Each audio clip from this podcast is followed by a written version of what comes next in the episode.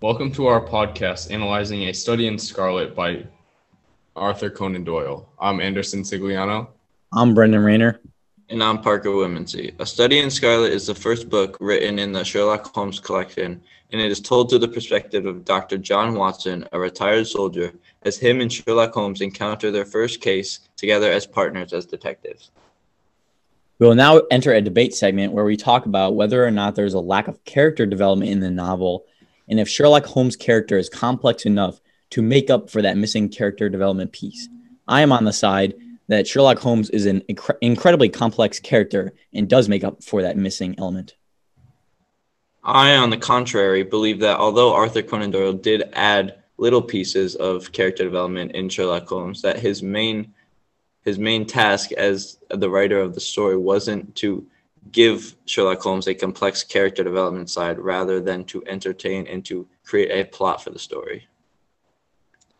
And I believe that there are two sides of Sherlock Holmes' character, and the audience can see an observant side and a compassionate side of his personality.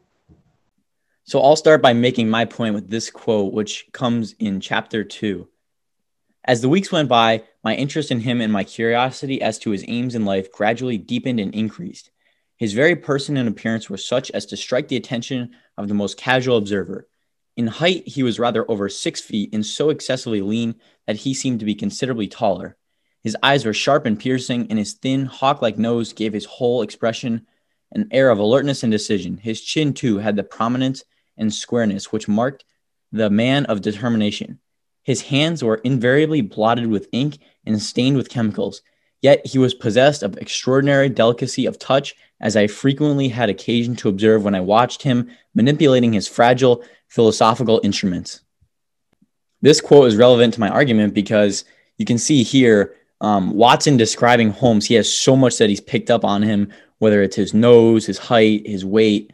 Um, he's a very interesting character, and he's he's uh, easily easily observed because he is kind of this odd, um, obscure character that uh, is very confusing and needs to be figured out, which is why Watson has studied him so much to be able to describe this many characteristics about him. Um, in my quote, I have that his ignorance was as rem- as remarkable as his knowledge of contemporary literature, philosophy, and politics. He appeared to know next to nothing, and that is simply just stating that Sherlock Holmes as a character outside of his field as a detective, Arthur Conan Doyle kind of like shut off any outside knowledge or character kind of traits that Sherlock has outside of his work as a detective and outside of the plot as a story to kind of eliminate these distractions and other things to the story. So I understand what you're saying, and I think that's a pretty good quote to argue your point. But um, I would counter argue that the the character of Sherlock Holmes is as complex as any character I've read in any book I've ever read. Um, he, his his character, whether it's his physical features, but in particular his his mental capacity, his mental um, features, this detective way, the detective ways he has. Like when we see, I think it was in chapter maybe start of chapter two, I believe, um, when they go to that apartment together, um, and they become kind of friends, but it's really just Watson studying Holmes and this weird character that he's now been put in an apartment with, um, and kind of studying how Holmes looks out the window and and can dis- determine what jobs people have, or he knows random people walking on the sidewalk because of this detective that he is. But it's just this very obscure character, and I think that kind of makes up for the fact that sure he's not um, developed very well in the story, and I agree there's definitely a lack of that. The author could do a better job of that but I think he makes up for it with this complexity. On that last thing you argued there, that Arthur Conan Doyle could do a better job of it, I think his lack of character development and traits on Sherlock Holmes was almost intentional because in a article that I read about Arthur Conan Doyle and his experience writing the Sherlock Holmes collection, it was more to entertain both himself and the readers and to kind of sell and make the most money per se for his work because I read that Arthur Conan Doyle kind of did whatever he wanted with Sherlock Holmes as a character in the Sherlock Holmes stories and that whenever he wanted to make a case or a book he would. Whenever he wanted to do anything with Sherlock Holmes he would kind of incorporate that in the stories. And in the last book when he wanted to when he kind of got tired of writing about Sherlock Holmes he kind of just killed him off randomly in one of the books to end the series which I think shows that although Arthur did incorporate a little bit of character traits and development in Sherlock Holmes, that his main kind of ideology of building these books was not to kind of give a complex storyline, but simply to just entertain and write a interesting plot and entertain the reader. In terms of your quote, how you brought up Dr. John Watson studying Sherlock Holmes throughout the story, in your quote, you brought up kind of him studying and explaining Sherlock Holmes as more of a physical appearance, his physical traits, rather than his character traits. And you brought up how he has this extensive knowledge to tell people's occupations and stuff.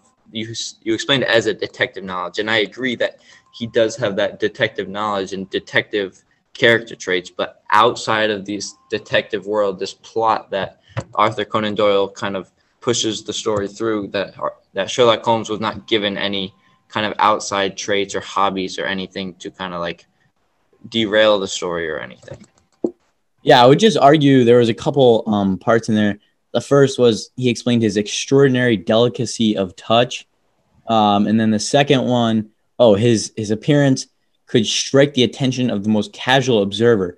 So yes, I agree that quote um, does describe a lot of physical features, but it also does mention um, this kind of uh, mental capacity that he has.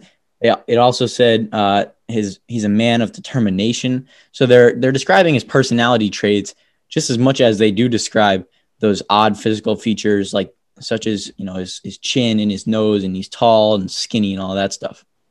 Would you agree with me? With although that Sherlock Holmes has a character development and character traits, he doesn't have this complex character design that we see through a not a lot of recent novels that we see that he kind of doesn't kind of outside of the detective world. He doesn't contain more of these traits that other characters would.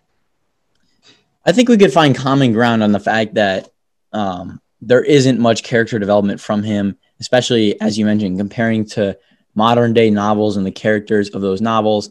And then also i think it's important to mention sherlock holmes is not the only character in this novel. I mean Obviously, we've talked about Watson, and there's so many other important characters, but between those two main characters, there's really a lack of character development. And then even the outside characters, um, there's still not much character development. So I would agree on you. I would agree with you on that uh, front that there's not much character development, but I would still argue that he's a very complex character, and I think that that kind of fills that gap. Agreeing with Parker's original point, I have a quote here from the second chapter um, that's from Dr. John Watson. No man burdens his mind with small matters unless he has some very good reason. Here, Watson is commenting about Holmes' knowledge about these eccentric subjects like the cigar, cigar ash. He's sure Holmes has good reason for knowing these types of things, but he's not sure what the reason exactly is. This dialogue could have been spoken by Holmes himself, who in the next paragraph is said to have no understanding of the solar system, which is outside the detective field that he's that he is an expert in. To him, knowing such trivial information is indeed a burden. He remembers only the information that specifically parents his own work, and the revolution of the planets does not. The only argument I'd make for that is you mentioned um, he has this lack of understanding of the solar system because it's out of the detective world. If anything, I would just say that actually exaggerates this weird, obscure character that Sherlock Holmes is. Right? We we look at him as this genius detective um, in those crime scenes when he comes back and he's like, "How in the world did you not find it? The clues were so obvious." Right? He's yelling.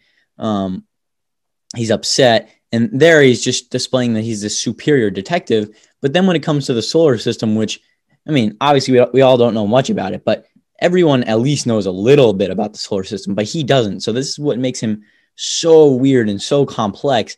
like here's this guy, he's a genius detective, and at the same time, he doesn't know a single thing about the solar system. So with that, I think we should transition into our discussion on theme, and we'll start with Parker. Parker, why don't you read us your theme that you believe is the theme for this novel? All right. So actually, we had to pause because class was over, and then Parker's out sick today. So we're just going to start with Anderson. Anderson, what is your um, theme that you found for this novel? So my theme was sexism and misogyny. So throughout the novel, Arthur Conan Doyle had hinted and um, had non-descriptive or just small evidence towards this misogynistic behavior through towards a woman in England and America at the time. And you can see this through comments and actions that Holmes and Watson did towards women throughout the whole novel. And this sh- goes to show how different the times were between when Arthur Conan Doyle wrote this novel and today. Yeah, that's a good one. For my theme, um, I found observation and deduction and I looked particularly at a um, article from LitCharts, Lit Charts, sorry, um, where they I, I took this quote down. It said the first interaction between Watson and the consulting detective represents the essence of the Holmes Watson dynamic throughout the story. Holmes is attentive to clues to which others are oblivious, allowing him to quickly deduce information. In this case, Watson recent return from Afghanistan, and Watson is astonished by uh, Holmes' abilities. I really like this article because I think it well represents um, the theme, especially in the first two chapters or so um, of this part one that we're focusing on in this podcast. Um, because Sherlock Holmes is a very tough character to understand. We've discussed his complexity in the podcast, and I connect that to my theme because he's so complex to understand that basically throughout the novel, Dr. Watson's being used as a, a magnifying glass or like a tool to discover more and more about Sherlock Holmes. So we start to learn more about his personality. And then from the other perspective, you could also say this theme matches um, Holmes' personality because he is a detective, right? Like he solves uh, murder scenes. He looks at people on the street and can tell their occupancy, he knows who people are just by looking at them. So he's this guy who observes everything and kind of looks at everything from this lens of a detective.